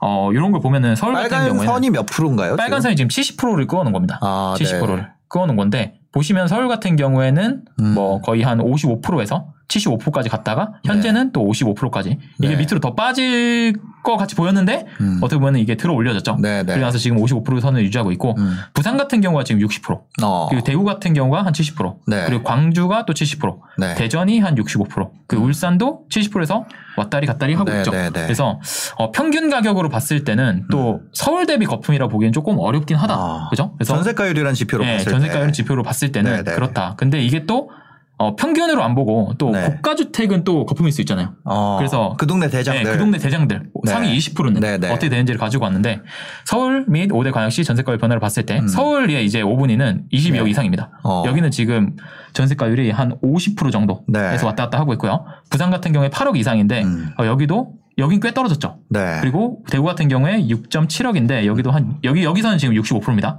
네. 한 65%를 좀 넘어섰고요. 광주도 65%, 대전도 65% 조금 무너졌고 음. 울산 같은 경우에 한 70% 수준을 유지하고 있다. 음. 근데 어 이렇게 얘기할 수 있잖아요. 서울 같은 경우에 22억이라서 네. 22억이라서 전세가율이 빠진 게 아니냐라고 어. 보면은 지방의 5분위 가격이라고 할 수 있는 한 6억에서 8억대 네. 요 정도 수준에 있는 아파트들의 서울의 전세가율이 한 음. 55% 정도입니다. 아. 이런 거 봤을 때는 같은 가격대라고 하더라도 네. 어떻게 보면은 지방 쪽에 그렇다고 해서 지방에 거품이 없다는 얘기는 아니에요. 음. 거품이 없다는 얘기는 아닌데 네, 네. 서울 생각하고 지방 생각했을 때 사람들이 무작정 이렇게 생각을 하시더라고요. 지방은 인구도 소멸하고 도시도 없고 음. 네. 인구 절벽도 오고 네. 애도 안 낳고 네. 노인 인구도 많이 늘어나고 아. 뭐 여러 가지 이유로 지방 같은 경우에 안 될 거다. 네. 비수도권은 뭐 끝났다. 어. 이렇게 말씀하신 분들이 많아서 네. 그냥 데이터를 봤을 때는 음. 또 서울만큼 또 그렇게까지 거품은 아니다. 네. 하지만 지방 자체로 봤을 땐또 거품일 수도 있고요, 여러분. 네. 그런 말씀을 드리고 싶습니다. 네. 그래서 좀 사고를 유연하게 할 필요가 있다. 네, 그렇죠. 네네. 네, 저도 그- 그렇고요. 네. 그런 얘기를 좀 드려보겠습니다. 네. 그리고 나서 우리나라만 네. 또 이렇게 네. 이런 상황인 건 그렇죠. 아니라면서요. 네. 이걸 이제 야 이게 우리나라만 이런가? 그러니까 이게 과연 네. 현미 누나 탓인가? 아니, 아니, 아니, 왜 그러세요? 아, 아니야. 아니. 아니, 현민은 제가 없어. 아, 현미 누나. 예, 이제 그만 두셨으니까. 네, 그만 두셨으니까. 네. 근데 그런가? 네, 그렇죠. 그거를 또 생각을 해볼 수 있잖아요. 그렇게 보일 수 있죠. 그래서 네. 이게 우리나라만의 문제인가라고 음. 보면은 사실은 제가 기사를 하나 가져왔는데 네. 어, 미국의 집값에 대한 기사예요. 보시면 네. 아 똑같습니다, 여러분. 미국인 음. 절반이 이번 생에 내 집 마련 못할 듯. 아. 네, 이생망. 역대급, 네, 역대급 네. 미국 집값 폭등 1년 새에 20%가 치솟았다. 아. 그리고 제가 그래서 미국에 계신 분한테 물어봤거든요. 네. 엄청 비싸더라고. 아, 막 캘리포니아 쪽에 방 3개 있는 데가 네. 24억? 그렇다고 그러더라고요. 그래서 네. 여기도 아, 만만치 않구나. 아. 여기도 만만치 않구나. 라고 하면서 데이터를 또 우리가 기사만 볼수 네, 없잖아요. 네. 그래서 데이터를 가지고 왔는데 보시면은 케이스 실러 지수라고 해서 미국의 10대 도시들의 가격을 이게 그래프로 나타낸 거예요. 음. 어. 보시면은 어, 최근에 이게 7월 달까지 데이터거든요. 네네. 18년도에 아, 쫙 빠졌죠. 어. 쫙 빠졌다가 네. 슬금슬금 오르기 시작해서 이제 코로나 이후에 음. 어, 뭔가 기울기가 달라지는 아. 느낌이 왔다. 여기도 뭐 임대차 거야. 3법 했어요? 아, 그런 거 아니고 이거는 어떻게 보면 유동성의 문제일 수도 있고 미국 네. 같은 경우에 이때 음. 그 공급이 많았잖아요. 이때 공급이 많았거든요. 근데 그러니까요. 그리고 나서 이제 네. 이 충격이 너무 커서 그런지 네. 공급이 또 많이 없었어요. 임대차 3법만의 영향이라고 볼 수는 없겠네요. 그렇죠. 주택 가격 상승이. 그게 어떻게 보면 촉매제 역할을 할지 그 네. 원인이라고 또 보기는 어렵죠. 맞아요. 원인은 사실 수요와 공급이랑 네. 통화량이라고 봐야 되고. 네, 네. 네. 근데 이 데이터를 보시면 여러분들 어떤 생각 드실지 모르겠는데 음. 저는 이거 어디서 많이 봤어요. 어, 요거. 야 이 모양 어디서 봤는데 이거? 이, 이 모양. 야 이 모양 어디서 봤는데 이 네. 모양 뭐냐 이거? 어디서 봤을까요? 야 서울 아파트 KBG입니다. 네. 비 모양 비슷한 거예요. 제가 그러니까. 알고 있는 서울 아파트 모양이랑. 네. 그래서 제가 이렇게 두 개를 나란히 놓고 봤어요. 그랬더니 어. 야 이게 뭐야 이게 이때 올랐어. 그죠? 그러니까. 이때 올랐고 그죠? 빠졌어. 네. 이때 좀 플랫하게 가다가 요때 오르고 서울 국제도시. 맞네. 그리고 나서 2008년도에 같이 빠지고 네. 오르는 것도 같이 오르네. 네. 야, 이 서울이 그러니까 국제도시구나. 이게 네. 서울이 보고 가는 방향이 부산이나 대구 뭐 이런 게 아니라 네. 얘뭐 미국 보고 가네. 아. 약간 이런 걸 봤을 때 여러분들이 미국도 집값을 한번 꾸준히 한번 tracking을 해보시면 네. 그러니까요. 어, 좀 유의미할 수 램, 있겠다. 램군님이 네. 램군님이 네, 뭐라고 하셨는데요? 그 얘기를 하시더라고요. 뭐라고? 아 이거를 네. 한국에만 투자할 게 아니라 전 세계를 놓고 네. 아파트 가격 데이터를 놓고 네. 전 세계 주택 가격 데이터를 네. 놓고 네. 갈아타기를 해야겠다. 램군이 그래서 지금 일본을 보고 계신다고. 아, 그래요? 예. 그 거 잘하는 국가가 중국이잖아. 아 그래요. 네, 호주 같은 어. 경우에는 아파트 분양하면 네. 중국인들을 위한 분양 광고를 만든대요. 아 중국어로. 네, 중국어로.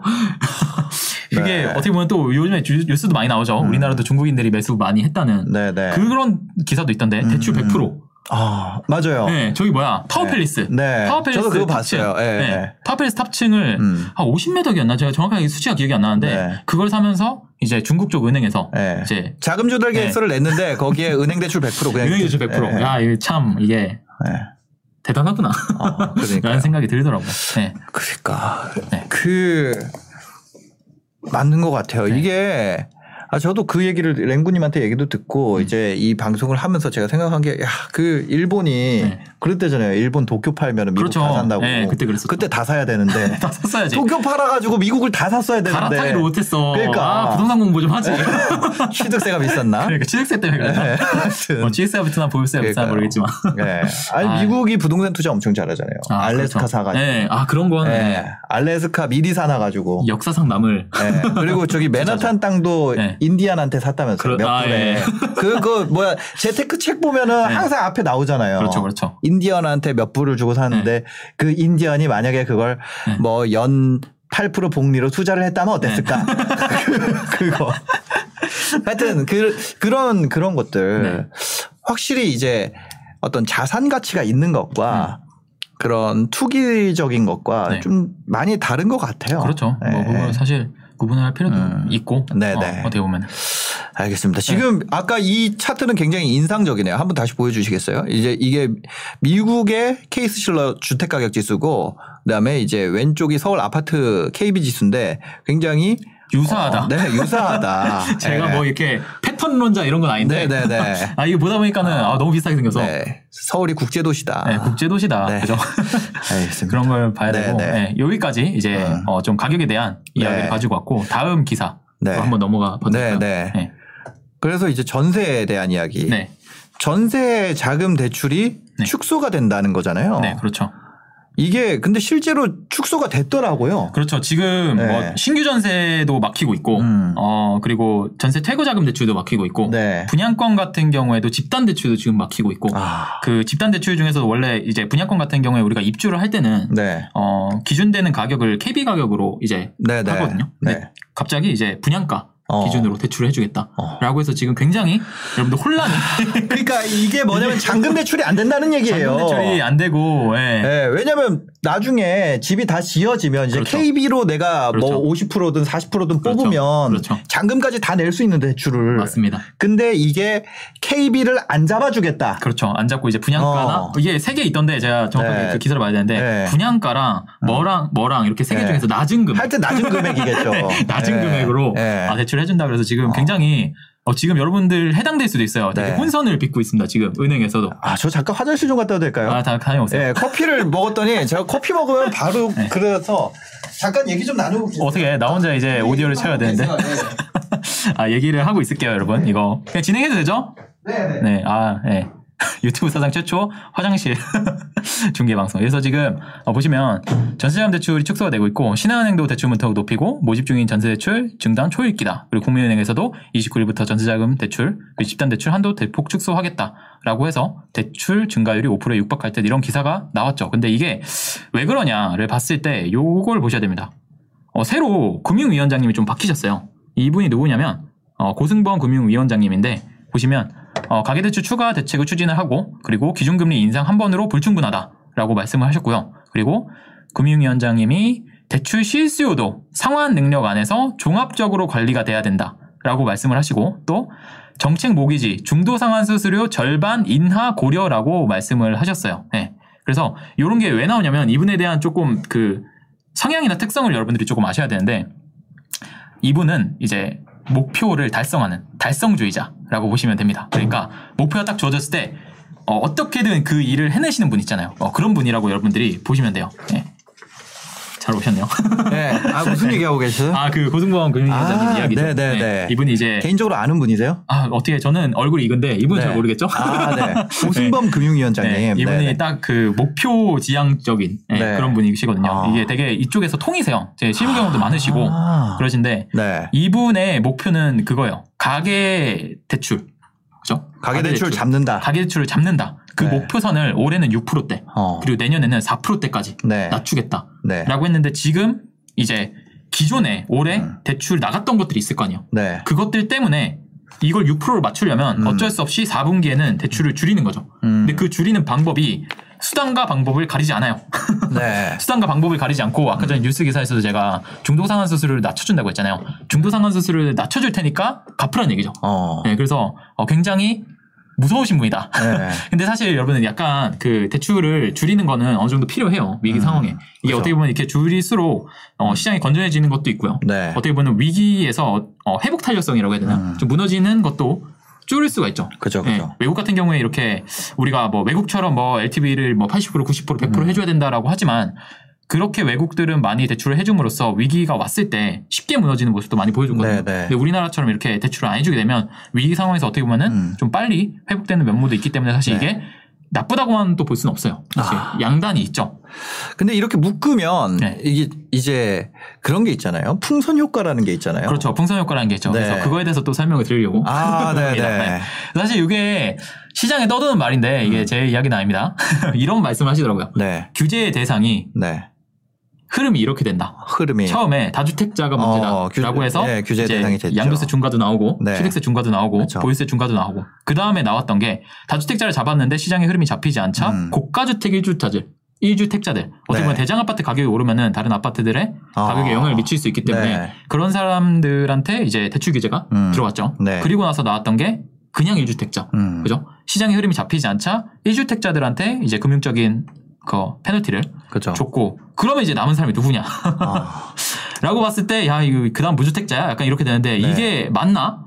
이게 진짜 온 건가? 라는 말들이 있는데 사실 저는 그렇다고 보진 않아요. 음. 왜냐면은 이분은 이제 부동산 가격을 잡는다는 목적보다는 음. 이분의 목적은 딱 그건 것 같아요. 가계 대출을 줄여야 된다. 네. 다른 뭐 부동산 가격을 잡아야 된다. 내 무주택자를 규제하겠다. 이런 느낌으로 접근하기보다는 음.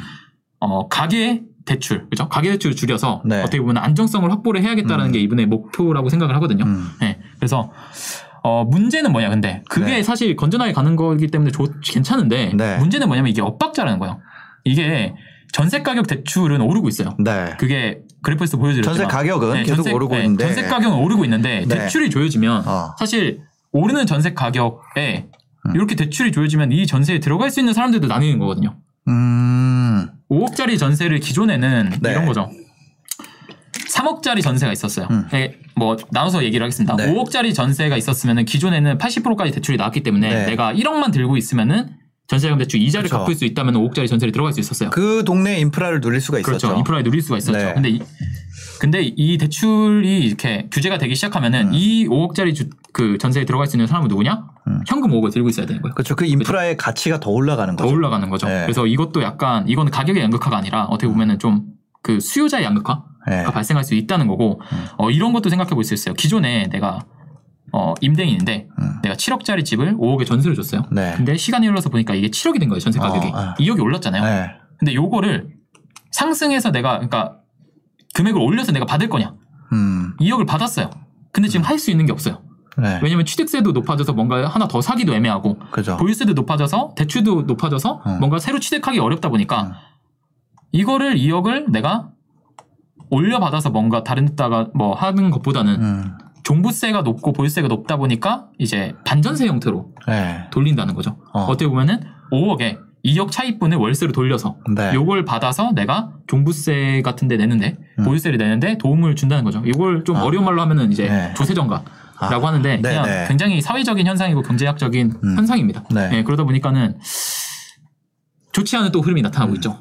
이게 아까 처음에 얘기했던 그런 거죠. 그렇죠. 수익률이 올라와서 맞춰주고 그렇죠. 있다. 올라와서 맞춰주고 있다. 예. 네. 그래서 가격이 정당화되는 현상이 네. 이 금융 규제로 인해서 네, 생기고 있다. 예, 이- 지금 높은 아파트 가격이 정당화되고 있다는 점이 그렇죠. 굉장히 네. 하방 이게 시장이 안정화된다라는 의미는 네. 내려오기 이제 어려워지고 있다는 야, 거예요. 이게 그런 부분이 조금 네. 그러니까 뭐 내려올 수도 있겠지만 네. 그게 내려오는데 올라가는 이유를 제공해주고 있고 네. 내려오지 못하는 이유를 제공하는 어. 그런 느낌이 강하죠, 사실. 거기다가 지금 네. 인프라는 계속 개발되고 있잖아요. 그렇죠. 서울 서울 중심으로 계속해서 개발되고 있고 더 살기 좋게 만드는데 맞아요. 그러니까 정부도 참 어려운 게더 네, 살기 좋게 만들어야 돼요. 맞아요. 근데 반대로 더 살기 좋은데 가격은 낮춰야 돼. 아, 이게 그렇죠. 말이 안 되는 말이 안 거잖아요. 이게- 아파트 분양가는 잡아야 되는데 네. 인건비는 올리는 게 공약이야. 그렇죠. 그럼 이거 어떻게 할 거예요? 말이 어렵죠. 정말 어렵고 지금 네. 사실 되게 쉬운 방법이 있어요. 어떻게 해야 돼요? 아파트 때려 지으면 돼요. 아. 그러니까 좋은 아파트를 계속해서 공급하면은 가격이 네. 잡히게 돼 있어요. 그죠, 그죠. 인프라도 개선이 되고 근데 땅이라는 게 제한돼 있고 잡히고. 위로도 못 짓게 막혀 있고 그렇죠. 위로 그러니까 위로 못 짓게 막힌 걸 풀고 네. 위로 네. 못 짓게 하는 걸 빨리 그렇죠. 그러면 재개발도 하고 재건축도 하고 이제 이런 건데 그렇죠.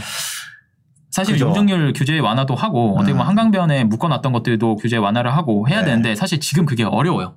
어. 뭐냐면 이게 단추를 처음 깰 때부터 그걸 했으면 네, 괜찮았어요. 네. 지금까지 지금같이 오르진 않았을 거라고 생각을 음. 해요. 근데 문제는 뭐냐면 지금 그걸 잘못 건드면 그러니까 난리 나죠. 뇌관이 되는 거예요. 네. 이게 저는 그렇게 생각합니다. 다음에 음. 누가 정치 뭐 이렇게 판도를 잡던지 간에 음. 당분간의 가격 상승은 불가피하다. 그래서 욕 엄청 먹지. 요거 엄청 먹습니다. 네. 그래서 그 말씀하신 제가 다른 거는 많이 안 봤는데 양도세 완화, 네. 예, 한시적 완화 네. 그것도 쉽게 건드리기 어려워요. 그죠. 잘못 와. 건드렸다가 아니 아까 그 케이치 실러 그거 네. 봤잖아요. 그렇죠.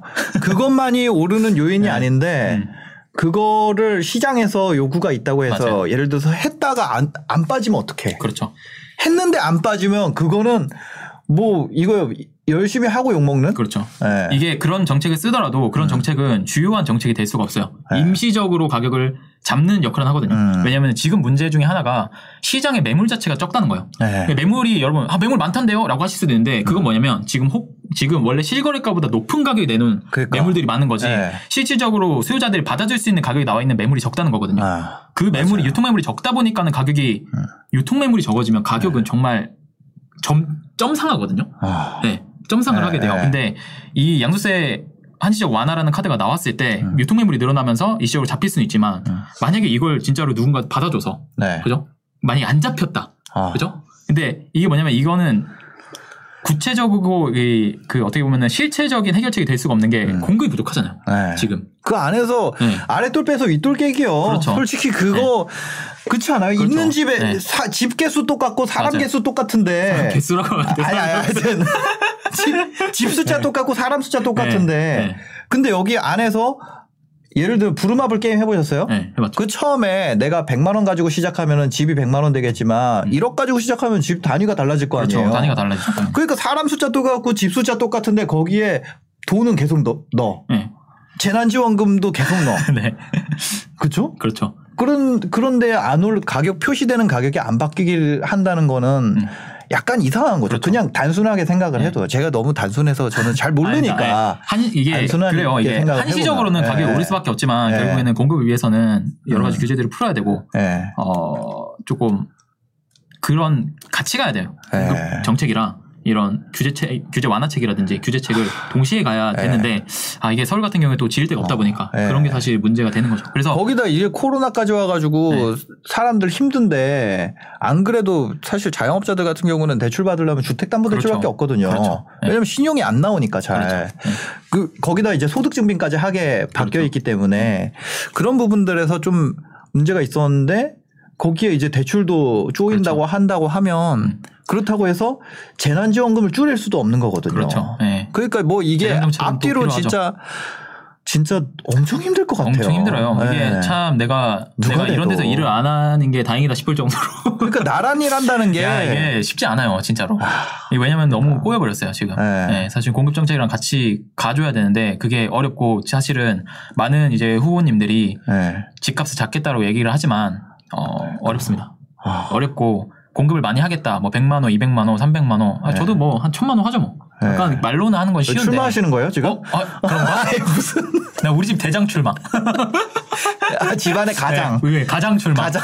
기호 1번. You can do it. 아, 딸님이 설득하러 가야겠네.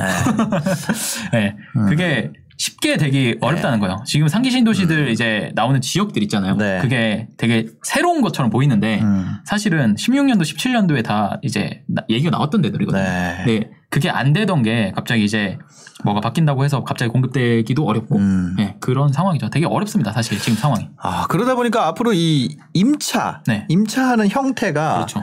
점차적으로 변화하지 않을까 이런 얘기들이 많이 있어요. 네, 그 네. 종부세가 높아지고 취득세가 높아지고 음. 뭐 재건축 뭐 실수요 조건이 들어오고 여러 가지 규제가 나왔을 때 네. 어, 그런 말들이 있었어요. 요거는 전세의 월세화를 가속화할 거다라고 음. 했었는데 실제로 보시면 어 실제로 여기 보시면 네. 서울 아파트 전월세 거래 비중 현황입니다. 네, 아. 여기 보시면 이게 기존에 2020년 1월에 네. 약그 임대 중에서 70% 정도가 전세였어요. 음. 근데 지금 8월 어떻게 됐냐? 한 10%가 줄어서 네. 60%가 됐죠. 지금 대출 묶였으니까 더 더 줄었겠네요. 수 있겠죠. 네. 네, 근데 지금 그럼 어디가 늘었냐라고 보면은 빨간 거. 이쪽에 빨간 거 그렇죠? 이게 뭐냐면 준 월세라는 겁니다. 어. 월세가 지금 16.8%에서 네. 23.12% 반전세라는 거죠. 어. 준월세라는 게.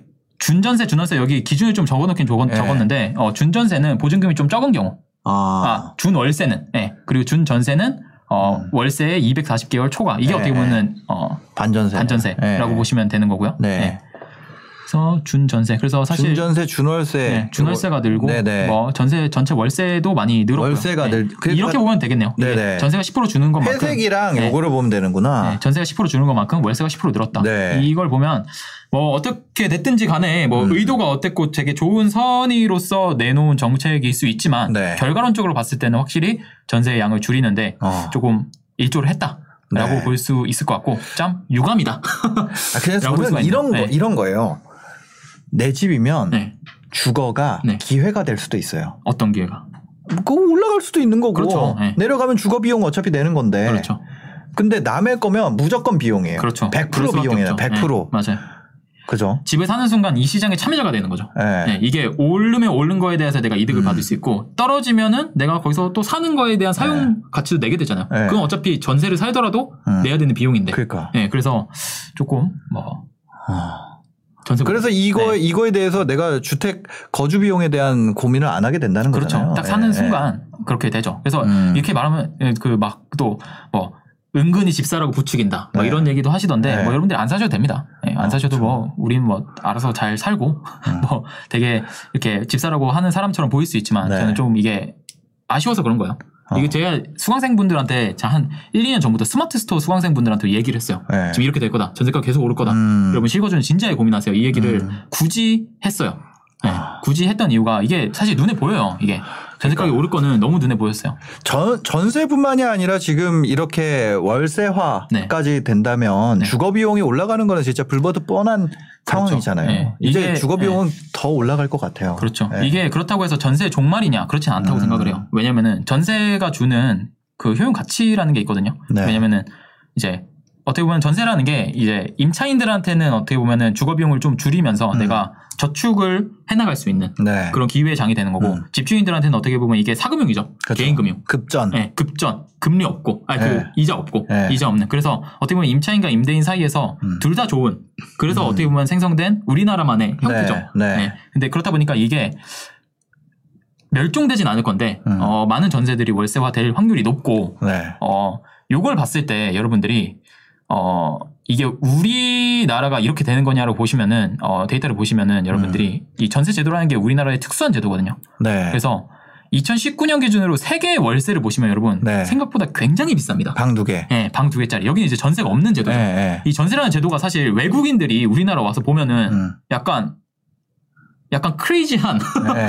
야 이딴 게 어딨지? 음. 아니 집을 빌려서 쓰는데 렌트비를 안 낸단 말이야? 그러니까. 약간 그거에 감동 먹는 이 네. 이상한 게 있네. 네. 약간 그렇게 생각하는 제도거든요. 음. 네, 그래서 미국 같, 에, 외국 같은 경우에 어떻게 돼 있냐? 지금 뭐 미국, 영국, 프랑스, 스위스, 미국, 중국들에 대한 월 평균 임대료가 있는데 음. 이 출처는 그 KT KT에서 준 거고 그리고 네. 독일의 도이치 은행 그리고 뭐 다른 데서 이렇게 가지고 온 네. 데이터입니다. 보시면은 월 평균 임대료가 어, 보스턴 미국 미국에 있는 보스턴 같은 경우는 256만 원, 음. 방두 개짜리 중형 아파트 기준으로. 네. 런던은 272만 원, 그리고 파리는 285만 원, 그리고 네. 취리히가 295만 원, 그리고 뉴욕이 네. 338만 원, 그리고 샌프란시스코가 421만 원, 그리고 홍콩 같은 경우가 428만 원이에요.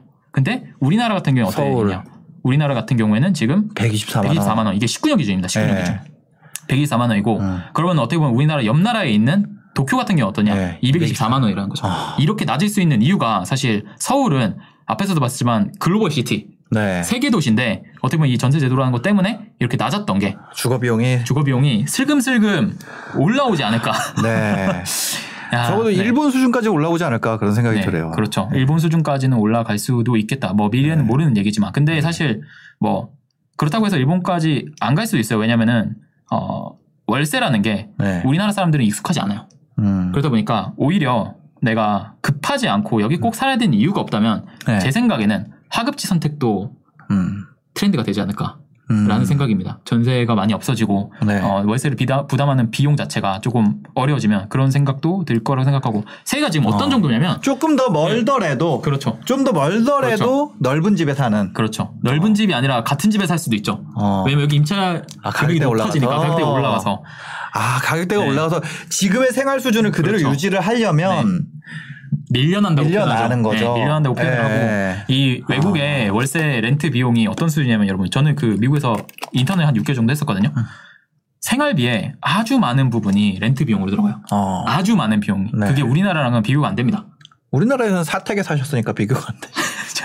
전- 전세도 살았었어요. 아, 예. 전세도 살았었는데 네. 어 비교가 안 된다. 다른 네. 나라들 같은 경우에는. 그래서 이게 아 우리나라도 아 이런 거는 다른 나라 따라갈 필요 없는데 음. 아, 이것도 우리나라가 다른 나라 따라가게 생겼네. 네. 약간 그런 느낌이고 어, 이 대출 한도 축소에 대해서 여러분들이 좀 챙겨야 되는 거에서 제가 좀 정리를 어떤 걸. 챙겨야 될까요? 먼저 첫 번째는 몇 차례 금리 인상은 가능하겠다. 왜냐하면 그 이제 금융위원장님이 말씀하신 음. 게 금리 네. 상승이 불가피하다라고 음. 말씀하셨고 선제 대응안 되겠다고 얘기를 네, 했어요. 네. 네, 그래서 금리 인상이 몇 차례. 그렇다고 해서 이게 뭐 4%, 5%, 6%, 10% 되지는 않을 건데 음. 앞으로 몇 차례는 상승을 할 거고 그쵸. 그리고 대출 규제는 지속될 겁니다. 어. 완화되기는 어려울 것 같아요. 음. 다만 여기서 하나 조금 걸리는 것 중에 하나는 뭐냐면 네. 이거예요. 이분은 자신만의 목적성을 가지고 대출 규제를 하고 있는데 네. 이 대출 규제를 했을 때 피해 입는 사람들이 음. 지금 어떻게 보면 여당의 지지층이라는 거죠. 그게 무슨 얘기예요? 그러니까 어떻게 보면 지금 전세 자금 대출을 많이 받으시고 음. 월세로 이렇게 됐을 때 이제 좀 피해를 받으실 수 있는 분들이 어떻게 네. 보면 지금의 어, 집권 여당의 지지층들이 많거든요. 어. 사실은 그렇다 네. 보니까는 이분들의 직접적으로 타격을 받는 거다 보니까 음. 아무래도 좀 정치적인 게 또 이렇게 섞이게 되면은 아. 어, 이거를 계속해서 규제하기도 약간 어려울 수 있겠다라는 네. 생각이거든요. 이게 사실 그 이게 음. 양도세 규제 완화라든지 아니면 여러 가지 규제 완화책이 나오기가 어려웠던 이유 중에 하나는 또 뭐냐면 그거요. 그 지금 이제 이제 여당의 어떻게 보면 지지자들한테 표를 얻을 수 있었던 이유 중에 하나도 이런 규제책들에 대해서 네. 나왔기 때문인데 네. 이걸 뒤집는 순간 어떻게 되면 배신이거든요. 이건 음. 어떻게 보면 정치로 봤을 때는. 그죠. 네, 그렇기 때문에 못 나오는 것도 있고 어. 어, 이것도 어떻게 보면은 그런 면에서 봤을 때는 조금 음.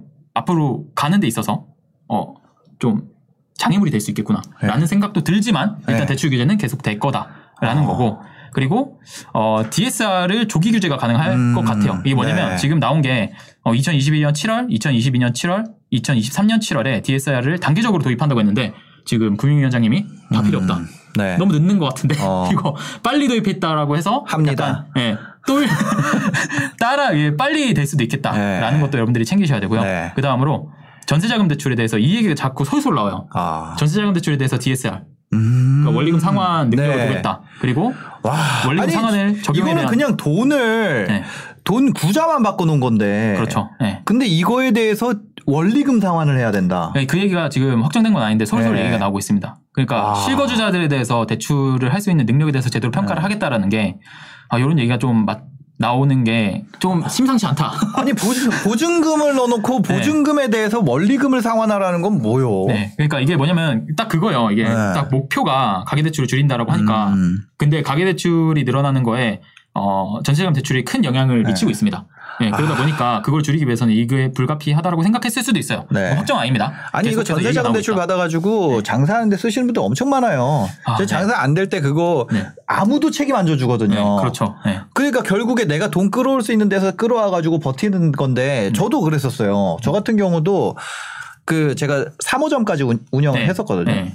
근데 그때 이제 세 번째 호점을 열었는데 이거를 시설대를 대출을 받으려고 그랬는데 안 되는 거예요. 음.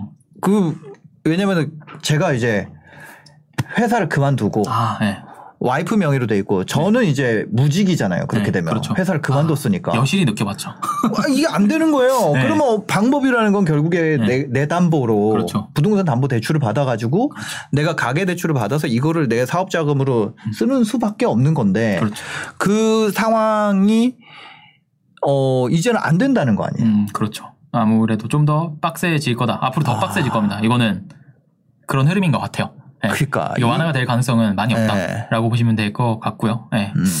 더 볼까요? 예, 한번? 더, 네. 더 보시죠. 예. 자, 그리고 여러분들 대출 같은 경우에는 가능한 여러분들 대출 꼭 내셔야 된다면 연초 그리고 월초에 받으셔야 아, 맞죠. 됩니다. 맞죠. 대출은 연초에 네. 받아야 아, 회사들 있잖아요. 네. 회사들 같은 경우 큰 회사들은 약간 이런 금융 시장의 변화가 감지되면 네. 회사채 발행을 해버려요. 아, 네.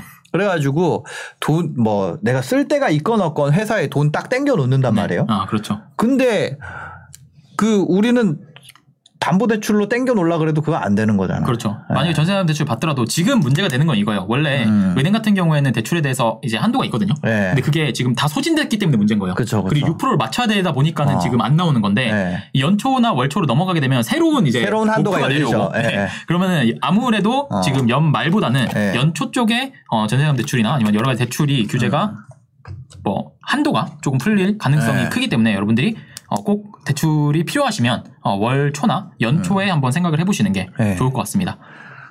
그래서 지금 그렇게 해야 된다. 네, 그렇게 해야 된다. 예, 그리고 좀 여러분들한테 버텨야 됩니다. 네, 예. 또 하- 해드리고 싶은 말은 뭐냐면 요거 하셔야 됩니다. 리스크 관리. 맞아. 네, 앞으로 전세금 대출, 그러니까 지금 이게 제가 네. 이제 뭐 여러 가지 사업도 하고 투자도 하고 하다 보면은 이제 무너지시는 분들 보면 예. 되게 큰 걸로 안 무너져요. 음. 근데 막 큰 사건이 일어나서 갑자기 막 뭐 한 10억씩이 필요해가지고 막, 막 무너지는 게 맞아, 아니라 맞아. 작은 틈에서 진짜 시작하거든요. 네.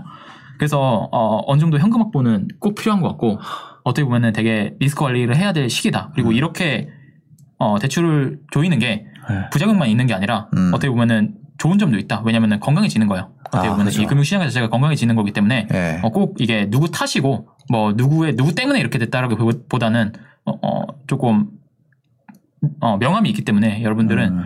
여러분들은 우리나라 가, 우리나라를 걱정하지 마시고 여러분들을 맞아. 걱정하시면 우리 집을 걱정해야 돼. 우리 집을 걱정하셔야 되고 예. 저는 그렇게 생각해요. 사실 이렇게 말씀하시면 지금 왠지 여러 가지 말들이 나오고 있을 것 같은데 누구나 누구나 우리나라가 잘 살길 원하고 음. 그분들도 어, 어떤 분이든지 우리나라가 잘 되길 원해서 그죠 하신 걸 거예요. 그래서 어, 또 너무 그렇게 생각하지 마시고 네. 뭐아 그렇게 생각 안 했는데. 그렇게 생각 안 했어요? 네. 그래요? 아, 나- 채팅방을 안나 봐가지고 나도 모르겠네. 나 말하면서 너무 네. 네. 이렇게 아니, 그- 네, 이렇게 말하면 괜찮나요?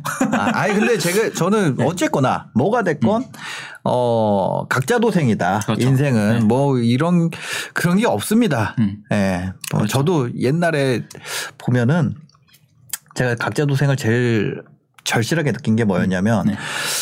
그 어떤 선배 회식이었는데 네. 다음 날 제가 새벽 방송이 있어요. 네.